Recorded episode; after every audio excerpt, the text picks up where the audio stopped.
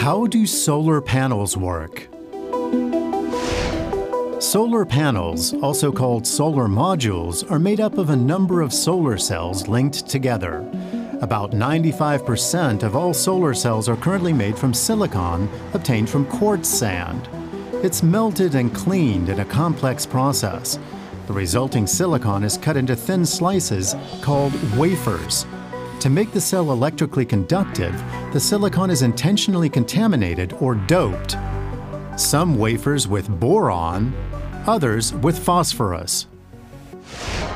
When the wafers doped with boron and phosphorus are placed together, excess electrons migrate from the phosphorus silicon layer into the boron silicon layer.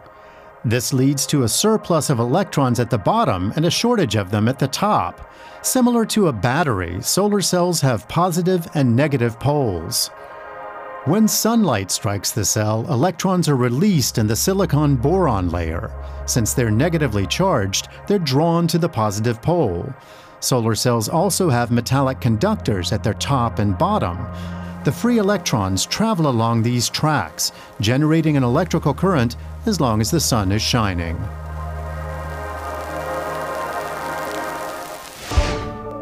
When more light strikes the surface, more power is generated.